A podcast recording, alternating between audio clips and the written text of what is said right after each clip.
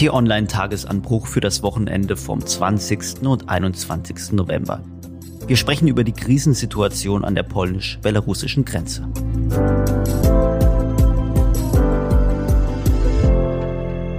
Herzlich willkommen, liebe Hörerinnen und Hörer. Mein Name ist Sebastian Späth, ich bin politischer Reporter im Hauptstadtbüro von T-Online und bei mir heute sind Florian Harms, der Chefredakteur von T-Online und mein Kollege Tim Kummert. Hallo Florian, willkommen zurück, Tim. Hallo und herzlich willkommen. Hallo, danke, dass ich da sein darf. Wir wollen heute über die Krisensituation an der polnisch-belarussischen Grenze sprechen und deshalb habe ich gesagt, willkommen zurück, Tim, denn du warst für uns so weit wie möglich oder so weit es ging an der belarussischen Grenze und hast über die Situation dort berichtet. Bitte beschreib doch mal die Lage, die du dort vorgefunden hast. Es ist ein Land im Moment, in dem man den ganzen Tag Militär sieht. Egal über welche Straße man fährt, ob man in Warschau unterwegs ist, ob man an der Grenze unterwegs ist. Damit geht es sozusagen los, wenn man nach Polen reinkommt.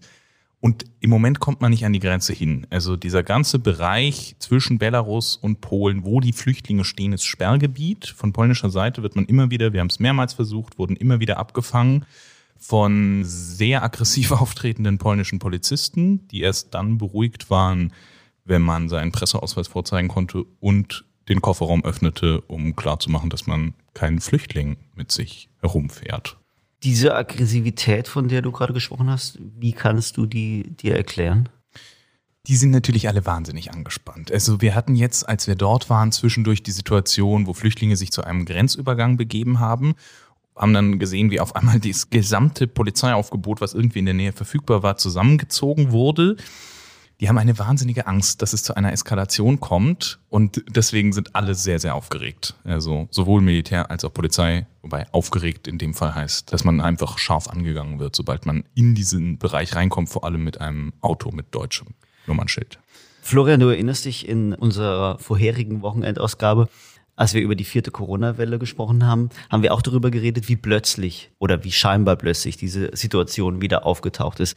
Meinem Gefühl nach scheint es jetzt ein bisschen auch wieder so zu sein, dass man sich gar nicht so recht erklären kann, wie ist diese Krisensituation dort an dieser polnisch-belarussischen Grenze auf einmal entstanden. Ich glaube, um das zu verstehen, ist es wichtig, dass wir ein Jahr zurückgehen in den August 2020, als in Belarus Präsidentschaftswahlen stattfanden. Jetzt bist du ja studierter Islamwissenschaftler, aber ich habe die Hoffnung, dass du uns mit deiner Erfahrung zumindest ein bisschen dieses Land Belarus näher bringen kannst und erklären kannst, was dort seit August 2020 für eine Situation herrscht. Also ich kann es gerne zumindest versuchen, denn das Land ist hochspannend, es ist nah an Europa dran und es ist zugleich de facto eine harte Diktatur. Dieses Land hat noch vor zwei, drei, vier Jahren hierzulande kaum jemanden größer interessiert. Man hat gesagt, okay, da gibt es jetzt einen Diktator in unserer Nachbarschaft, aber es war nicht groß relevant. Und man hat vielleicht auch zu wenig beachtet, wie sich die Dinge dort verändert haben. Denn das ist nicht so eindeutig. Belarus hat es geschafft, eine sehr virulente, erfolgreiche Digitalwirtschaft aufzubauen. Also viele von den Entwicklern, von den IT-Programmierern, die Produkte bauen, Software schreiben, die wir alle jeden Tag nutzen auf den vielen digitalen Geräten, die stammen aus Belarus. Und das hat ziemlich gut funktioniert. Zugleich hat sich dieses Land immer in so einem Widerstreit befunden zwischen Russland, das versucht hat, sich Belarus de facto einzuverleiben, und der Europäischen Union. Und es gab in der Vergangenheit auch Signale, dass das Regime von Lukaschenko eigentlich versucht hat, sich eher der Europäischen Union anzunähern auch mit der impliziten Hoffnung, vielleicht irgendwann beitreten zu können. Das hat die EU nicht beantwortet, weil man da gegenwärtig den Eindruck hatte, die EU ist jetzt schon so überdehnt und hat so viele Herausforderungen, dass man jetzt nicht einfach noch weitere Staaten aufnehmen kann. Und man hat natürlich auch gefürchtet, dass dann passieren könnte, was in der Ukraine passiert ist, dass nämlich Russland und Herr Putin sofort alarmiert ist und einen Konflikt anzettelt, weil er verhindern will, dass weitere Staaten aus Osteuropa in die EU eintreten. Und dann gab es diese Revolution, die ja sich an den Wahlen entzündete, an den offenkundig gefälschten Wahlen. Und dann hat das Regime diese Opposition de facto niederkartätscht und niedergeknüppelt. Wirklich knallhart. Mit Verhaftungen, mit Folter. Viele von der Intelligenzia in Belarus sind geflohen ins Ausland. Und die EU hat reagiert, wie sie gegenwärtig immer reagiert, nämlich mit Sanktionen, mit Ablehnung, aber jetzt eben, und da können wir ja vielleicht nachher auch noch weiter drüber reden, nicht mit einem Plan, der weit in die Zukunft reicht.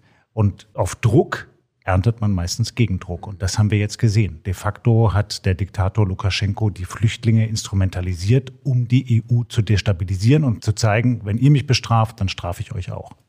Vielleicht nochmal kurz zur Erklärung. Es gab im Vorfeld dieser Präsidentschaftswahl des Jahres 2020 vier Gegenkandidaten, vier Oppositionelle, die gegen Lukaschenko antreten wollten.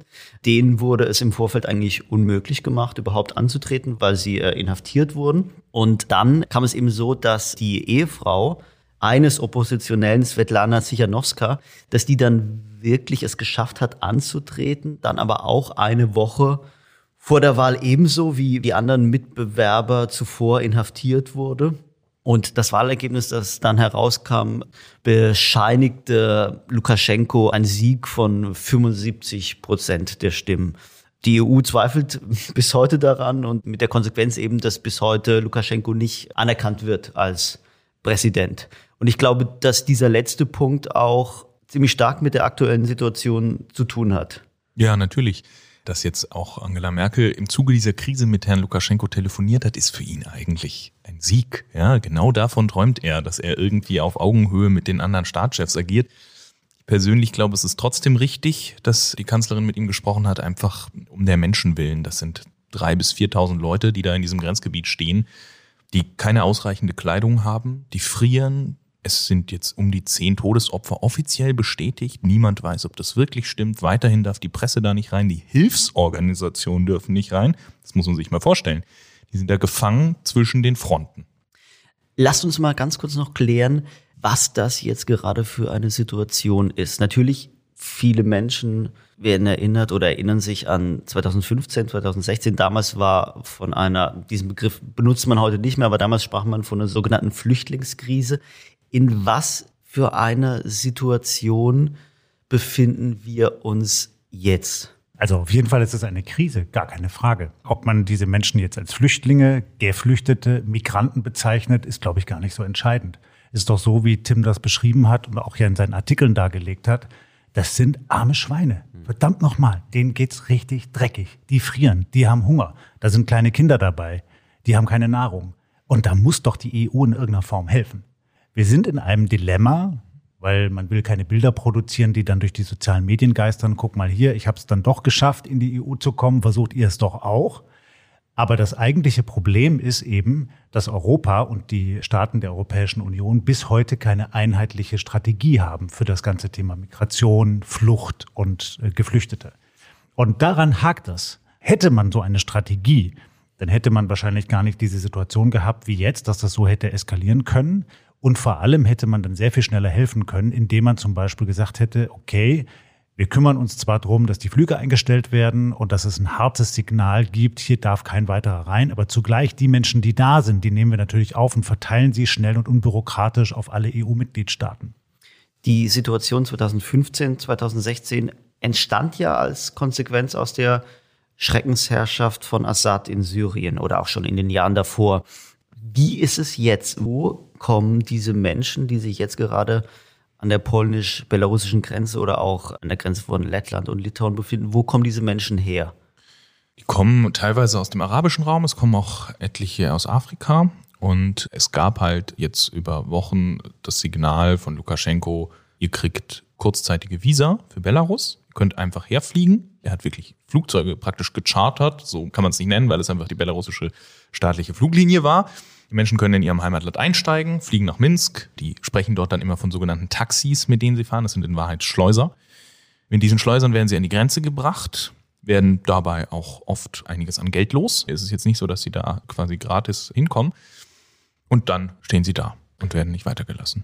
Das heißt, wir müssen hier von einem staatlichen System sprechen. Das ist eine Mafia. Das ist eine staatlich instrumentalisierte oder organisierte Mafia, klar.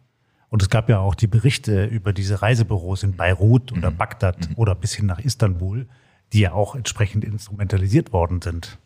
Was man immer wieder hört oder wovon immer die Rede ist, von einem Erpressungsversuchs Lukaschenko gegen die EU, um die Sanktionen als, als Konsequenz auf die manipulierte Wahl abzuschaffen. Florian, was hältst du von diesem Begriff Erpressung? Das ist de facto Erpressung. Das ist kriminelles Handeln. Und das Ganze durch einen Staatschef, der nicht mehr legitim auf seinem Sessel sitzt. Und die Frage ist immer, wie geht ein demokratisches Gemeinwesen mit so einer Situation um? Wir können ja nicht mit denselben Waffen zurückschlagen, weil wir einen Rechtsstaat haben, weil wir eine Demokratie sind.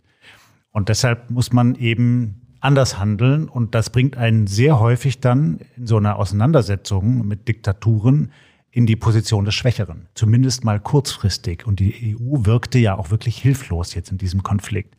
Langfristig kann man schon sagen, dass es da eine große Chance gibt, dass eben ein rechtsstaatliches System sich durchsetzen kann, weil es verbindliche Regeln gibt, auf die man sich verlassen kann, weil es eine internationale Diplomatie gibt, weil man Bündnisse schmiedet.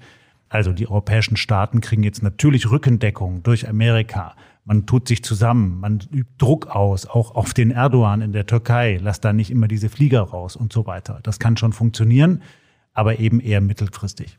Ähm, Tim, bevor ich jetzt wieder zu dir komme, lass uns mal ganz kurz ein Zwischenfazit ziehen. Also die EU befindet sich gerade in einer Situation zwischen, sie wird einerseits erpresst von einem Diktator, der seine Ziele verfolgt, was auch immer diese Ziele sein mögen und auf der anderen Seite ihrer Verpflichtung, humanitäre Hilfe für Menschen in Notsituationen zu leisten. Und da würde ich sagen, Tim, wären wir bei Polen, dem Land, mhm. in dem du dich gerade für T-Online mhm. befunden hast. An dem Umgang Polens mit dieser Situation gibt es ja auch heftige Kritik. Mhm. Beschreib doch nochmal bitte für uns, du hast von Polizeieinsätzen, von Militär gesprochen, beschreib doch bitte nochmal, wie Polen gerade mit dieser Situation umgeht an der Grenze. Polen ist im Moment der brutale Türsteher Europas. So kann man das sagen. Und es ist natürlich zu einfach, äh, jetzt ihnen die Schuld zuzuschieben und zu sagen, na ja, diese erzkonservative Regierung, die da in Warschau an der Macht ist, die haben halt keine Lust auf die Flüchtlinge. Das stimmt einerseits natürlich. Andererseits machen die gerade den Job, wofür ihnen viele EU-Länder, unter anderem übrigens auch die deutsche Bundesregierung, gar nicht so undankbar sind. Mhm. Niemand möchte diese Menschen im Moment haben. Polen sagt, wir fahren hier alles an Militär auf, was geht, lassen Sie nicht rein. Und damit sind sie eigentlich voll auf der Linie sozusagen, der politischen Linie der EU. Mhm. Ich habe auch das Gefühl, dass die Kritik Deutschlands und der EU jetzt gerade im Vergleich zu anderen Punkten, für die man die PiS, also die Regierungspartei Polens, kritisiert hat, relativ harmlos ist. Ist ja, es eine Form von Unehrlichkeit, Florian? Vordergründig könnte es das sein, aber Diplomatie und zwischenstaatliche Kontakte finden natürlich immer auf ganz vielen Feldern statt. Und es ist schwer zu sagen, das ist jetzt immer die Bösewicht-Regierung. Deshalb müssen wir die auf allen Feldern zurückdrängen oder als Bösewichter behandeln. Das ist nicht so, erst recht nicht in der EU. Und deshalb muss man eben differenziert vorgehen und muss zum einen als Kommission in Brüssel die Regierung in Warschau mit harten Strafen belegen, was zum Beispiel das Auszahlen der Corona-Hilfen anbelangt, weil sie eben wirklich den Rechtsstaat demoliert. Und zum anderen sagen, wenn es darum geht, die Außengrenzen der EU zu schützen und zu versuchen, gegen so eine Diktatur wie Belarus vorzugehen, dann muss man natürlich sich unterhaken, zusammenhalten. Das ist diplomatisches Handeln. So heterogen funktioniert das. Ich muss noch hinzufügen, zur Rolle Polens, um so ein bisschen eine Vorstellung davon zu bekommen, wie die das sehen. Der stellvertretende Innenminister hat jetzt gesagt, Zitat, es sieht danach aus, dass Lukaschenko diese Schlacht um die Grenze verloren hat. Da geht es um einen bestimmten Grenzstützpunkt, wo am Dienstag also der Versuch bestand, von Migranten über die Grenze zu kommen. Ja, die Schlacht um die Grenze verloren hat. Das ist Kriegsvokabular. Das muss man mal so ganz deutlich sagen. Das ist im Moment so der der Tonfall. Absolut. Also ich meine, es wird ja nicht umsonst von einem, auch von dieser Bezeichnung kann man ja halten, was man will, aber es wird im Kontext dieser Situation immer wieder von einem sogenannten hybriden Krieg gesprochen. Vielleicht kannst du, Tim, nochmal erklären, was damit gemeint ist. Hybride Kriegsführung kenne ich aus anderen Kontexten, diesen Begriff. Also es geht halt darum, dass es irgendwie so ein bisschen alles nach Krieg aussieht. Ja, die Menschen verhungern, erfrieren, direkt vor ihnen stehen die Soldaten, aber es wird in der Regel nicht geschossen. Also es gibt diese Videos auf Twitter, wo irgendwie angeblich Schüsse von belarussischen Soldaten gefilmt wurden. Aber das ist sozusagen der Begriff so, so ein bisschen ausdrücken. Es ist so ein bisschen wie Krieg, aber noch kein vollständiger. Und Hybrid meint eben, dass die Waffen oder die Mittel nicht Munition oder Gewehre oder Kanonen sind, sondern äh, Menschen, mit denen da Krieg geführt Unter wird. anderem Menschen. Aber Hybrid heißt ja dann auch, dass dieser Konflikt mit ganz unterschiedlichen Instrumenten ausgetragen wird. Zum Teil ist das ein echter Krieg, was Putin führt, wenn wir jetzt mal absehen von der reinen Eskalation in Belarus. Wenn wir zum Beispiel an die Ostukraine denken, das ist ein echter Krieg oder die Eroberung der Krim. So, und zugleich führt er einen Krieg im Cyberspace. Also Putins Trolle greifen mit äh, Hackermethoden die Software des Deutschen Bundestages an. Die Trollfabriken in St. Petersburg verbreiten systematisch Gerüchte in Deutschland. Ja, vieles davon stützt Radikale, Rechtsextreme und soll eben die deutsche Gesellschaft unterminieren. Oder wenn wir an die Beeinflussung der amerikanischen Wahl denken. So, das alles zusammengenommen sind unterschiedliche Waffen, unterschiedliche Instrumente, um einen Gegner zu destabilisieren. Und all das zusammen kann man de facto hybriden Krieg nennen.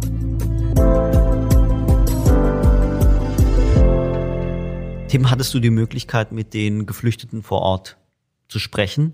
Wo wollen diese Menschen hin? Also wir kamen nicht direkt an die Grenze ran, aber wir kamen in ein Flüchtlingsheim, das sozusagen so etwa 45 Kilometer direkt vor der Grenze ist. Da muss man zum einen erstmal sagen, die Menschen, die da hinkommen, das sind Leute, die sich halt durch den polnischen Urwald geschlagen haben. Und Urwald meine ich jetzt im Sinne von, das ist wirklich es gilt als der letzte Urwald Europas. Da wird nicht gerodet, da wird nicht geforstet. Das heißt, so. dieser Urwald ist dieser Grenzstreifen. Das ist unter anderem, also man muss sich nicht den ganzen Grenzstreifen als Urwald vorstellen, ja. aber Teile davon sind halt schon so. Die Menschen, die dann in dieses Flüchtlingsheim kamen, haben den durchquert und wurden dann äh, aufgegriffen und hatten einfach Glück. Die meisten werden zurückgebracht, da reden wir vielleicht später noch drüber. Und die träumen natürlich schon von einem Leben in Deutschland. Das muss man so sagen. Wir konnten dort äh, mit verschiedenen Flüchtlingen sprechen. Und sie wissen natürlich überhaupt nicht, wie das gehen soll. Die sitzen jetzt fest in diesem Lager, in diesem Flüchtlingslager. Und es geht nicht vor, nicht zurück. Sie wissen, es gibt jeden Tag irgendwelche anderen Anweisungen, aber dass sie jetzt einfach durchspazieren können nach Berlin, wenn man das so zynisch ausdrücken möchte, wie sie sich das vielleicht vorgestellt haben, das wird nicht der Fall sein. Polens Ministerpräsident, ich hoffe, ich spreche jetzt seinen Namen mal richtig aus, Morawiecki, sprach davon, dass Polen ganz Europa an seiner Grenze verteidigt. Ich habe das so verstanden, als sei sein Argument vor allen Dingen, dass er vermeiden möchte, dass dort durch Polen eine neue Flüchtlingsroute entsteht. Ja, also das möchte er unter anderem vermeiden und die polnische Regierung hofft natürlich auch, dass ihr Image innerhalb der EU jetzt ein bisschen gebessert wird, dadurch, dass sie sagen, hier, wir, ihr könnt euch auf uns verlassen und so. Also auf meinen Kommentar, den ich hier bei T-Online geschrieben habe, wo ich gesagt habe, nehmt endlich irgendwie diese Menschen auf, aber lasst sie nicht vor der Tür Europas verhungern, habe ich auch diverse Lesermails bekommen, wo mir Leute schrieben, was soll das? Die sollen doch alle bei Ihnen zu Hause im Wohnzimmer äh, kampieren und so. Also es gibt offenbar schon auch einfach in der deutschen Bevölkerung die Haltung zu sagen, nee, ist alles gut so. Naja, aber auch hier das Argument von Morawiecki, wo ich auch finde, dass er da auf jeden Fall einen Punkt hat. Also er sagt ja, wenn wir jetzt die Tore öffnen für tausende Menschen, was aus humanitären Gründen auf jeden Fall richtig wäre, würden wir ein Signal setzen, das dazu führen würde, dass wieder Millionen Menschen in die EU kommen. Es geht doch gar nicht darum, jetzt hier die Tore zu öffnen. Es geht erstmal darum, dass Hilfsorganisationen ins Sperrgebiet kommen. Ja, das ja. Rote Kreuz ja. steht vor den polnischen Militärlastern und sie lassen sie nicht durch. Es geht ja nicht darum, dass wir gleich 3000 Leute nach München fliegen müssen. Überhaupt nicht. Aber zumindest vermeiden, dass die Leute halt einfach sterben. Ich stimme Tim dazu, denn es geht in Krisen ja auch nie nur um ein Entweder-Oder. Also machen wir jetzt die Tore auf oder lassen wir sie zu. Sondern man muss doch komplex handeln. Ein komplexes Problem erfordert komplexe Antworten. Da ist dann eben ein Teil der Antwort, dass man gegen diese Fluglinien vorgeht, dass man versucht, vor Ort in den Abreiseländern Druck zu machen, damit die Menschen da nicht massenhaft angelockt werden und ausreisen. Und zugleich muss man schauen, wie man diese prekäre Situation vor unseren Grenzen löst. Und da hat Tim doch absolut recht. Das können wir uns nicht erlauben als humanistisches Europa. Also ist es Populismus von Morawiecki, sozusagen dieses, dieses Argument, wenn wir jetzt Tausende reinlassen, werden Millionen. Ja klar, kommen. weil es eben nur einen Teilbereich des Problems adressiert und nicht in seiner ganzen Größe. Vielleicht können wir hier nochmal klar machen, was Polen gerade macht. Es ist ja nicht nur so, dass Menschen nicht ins Land gelassen worden, sondern dass Menschen, die es über die Grenze geschafft haben und demnach eigentlich asylberechtigt werden, dass polnische Soldaten oder polnische Beamten diese Menschen wieder zurück über die Grenze treiben. treiben. Das Verb ist treiben. Mhm. Sie treiben sie zurück und sie machen regelrecht Jagd auf sie. In diesen polnischen Urwäldern, das Militär patrouilliert dadurch, durchstreift da die die Grünstreifen und wenn sie Flüchtlinge finden, dann werden die zurück an die Grenze getrieben. Und das ist dieselbe Praxis wie im Mittelmeer. Das sind diese Pushbacks oder wie auch auf dem Balkan, dass man sich eben gar nicht mehr fragt, ist da jemand antragsberechtigt? Und man muss hier sehr genau sein. Die sind ja vielleicht gar nicht alle asylberechtigt, die da kommen. Aber sie haben ein Anrecht darauf, dass ihr Fall geprüft wird. Das ist europäisches Recht. Und das wird gerade systematisch verletzt. Und dann könnte doch eigentlich die Lösung sein, wenn man jetzt mal nach unseren humanistischen Grundwerten vorgeht und auch nach unserem Rechtsstaat. Man schaut sich an, da kommt jemand, hat der ein berechtigtes Interesse, hier zu bleiben? Man prüft den Fall, man versorgt ihn erstmal, gibt ihm Klamotten, gibt ihm was zu essen, dann wird der Fall geprüft und wenn er nicht berechtigt ist, in Europa zu bleiben, dann wird er zurückgeschickt. So müsste das eigentlich funktionieren. Der Unterschied zu dem im Mittelmeer ist, ich erinnere mich noch gut daran, wie vor einiger Zeit es hieß, ah, das Innenministerium kriegt das irgendwie mit und ein riesen medialer Aufschrei, ja, dass das Innenministerium das irgendwie toleriert, dass die Griechen da Pushbacks im Mittelmeer machen. Es gibt aktuell überhaupt keinen Aufschrei. Das wird einfach so mit hingenommen. Das ist, wird praktiziert an der EU-Außengrenze von Polen. Lass mich noch einen anderen Vergleich bringen. Ich hoffe, dass der erlaubt ist. Ich erinnere mich auch im vergangenen Jahr im Zusammenhang mit der Fußball-Europameisterschaft, dass es in der EU äh, heftige Signale gegen die ähm, merkwürdigen homosexuellen Gesetze Ungarns gab. Ich erinnere mich da an Statements von äh, Ursula von der Leyen. Jetzt ist die EU in Bezug auf diese Pushbacks sehr, sehr still. Ja, das ist eben die moralische Doppelzüngigkeit auch vieler EU-Politiker. Da misst man mit zweierlei Maß. Und das heißt ja jetzt nicht, dass man weniger Wert legen sollte auf die Rechte von Homosexuellen oder von Minderheiten. Aber wir haben einfach eine riesengroße Herausforderung in Europa, was unseren Umgang mit Migration anbelangt. Und das ist bis heute nicht gelöst und das ist ein gigantisches Problem und es wird immer größer. Wenn man jetzt zum Beispiel mal daran denkt, dass durch die Klimakrise immer mehr Menschen ihren Lebensraum verlieren in Ostafrika oder im Nahen Osten, das heißt, das wird uns immer stärker beschäftigen. Und wir werden da nur rauskommen, wenn wir da eine gemeinsame Haltung, eine gemeinsame Linie entwickeln. Vielleicht noch eine Frage, bevor wir dann in die Endkurve einbiegen, Tim. Was wäre deiner Meinung nach die Verantwortung Deutschlands jetzt in, in, in dieser Situation? Ich glaube, das Wichtigste ist jetzt Druck auf Polen auszuüben, dass dieses Sperrgebiet aufgehoben wird. Wie genau mit den Menschen verfahren wird, wo sie jetzt hingebracht werden, das ist alles der zweite Schritt. Der erste Schritt ist, dass die Hilfsorganisationen reinkommen, dass die Presse rein kann. Das klingt immer so technisch, ja, die Presse hat keinen Zugang. Ja, aber da, wo die Presse keinen Zugang hat, kann alles passieren. Niemand weiß, wie die Polen wirklich im Moment mit diesen Flüchtlingen dort umgehen. Es gibt nur die Propaganda des belarussischen äh, Regimes. Ansonsten ist es komplett eine dunkle Glocke, unter der alles Mögliche passieren kann. Und ich finde, das ist kein Zustand, der ertragbar ist. Und diese merkwürdige Untätigkeit, die wir jetzt von Seiten der deutschen Regierung erleben, wie erklärst du die dir? Man könnte ja den Vorwurf erheben, dass unsere Regierung im Grunde genommen froh ist, dass Polen für uns diesen Wall aufbaut. Oder man könnte sagen, es liegt eben daran, dass wir eine Regierung noch haben, die geschäftsführend im Amt ist und eben eine Ampelkoalition, die sich, die sich noch im Bilden befindet. Es ist beides. Es ist natürlich jetzt irgendwie gerade dieser Übergang. Es ist noch nicht so richtig klar, wer ist da jetzt eigentlich zuständig. Wer wird denn eigentlich nächster Innenminister? Wissen wir aktuell noch nicht.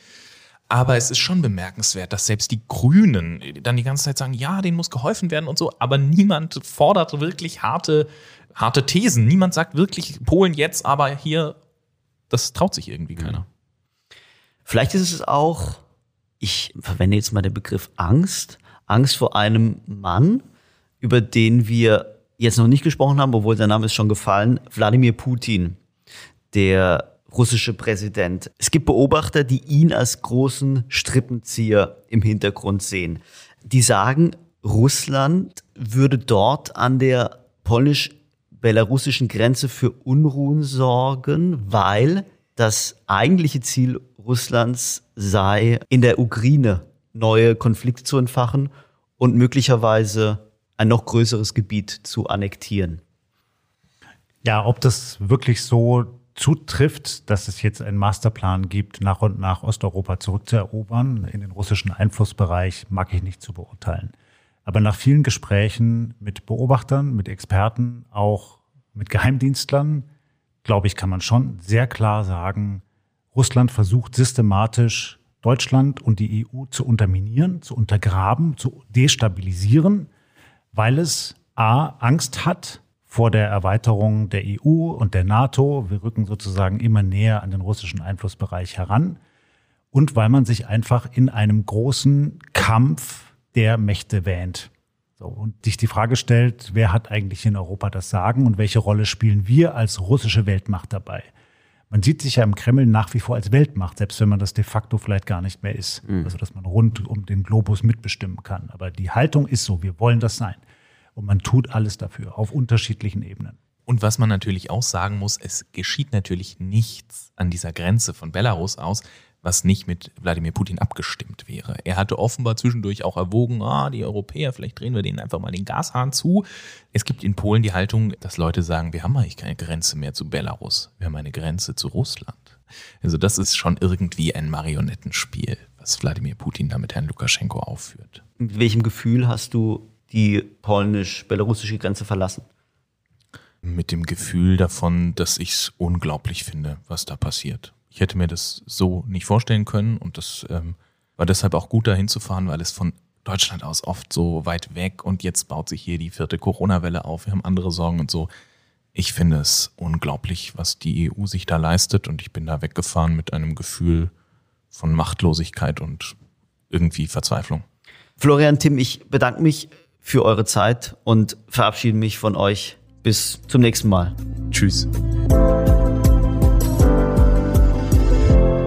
Und auch von Ihnen möchte ich mich verabschieden, liebe Hörerinnen und Hörer. Wenn Ihnen dieser Podcast gefallen hat, dann empfehlen Sie uns gerne weiter. Den Tagesanbruch bekommt man von Montag bis Samstag immer um 6 Uhr zum Start in den Tag. Unter der Woche ist er kürzer, am Wochenende ausführlicher, aber kostenlos ist er immer. Sie finden ihn bei Amazon Music, Spotify, Apple Podcasts und überall sonst, wo es Podcasts gibt.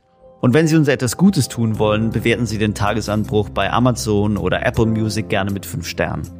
Das war's für heute. Vielen Dank fürs Zuhören und ciao, bis zum nächsten Mal. Tschüss und bleiben Sie uns gewogen.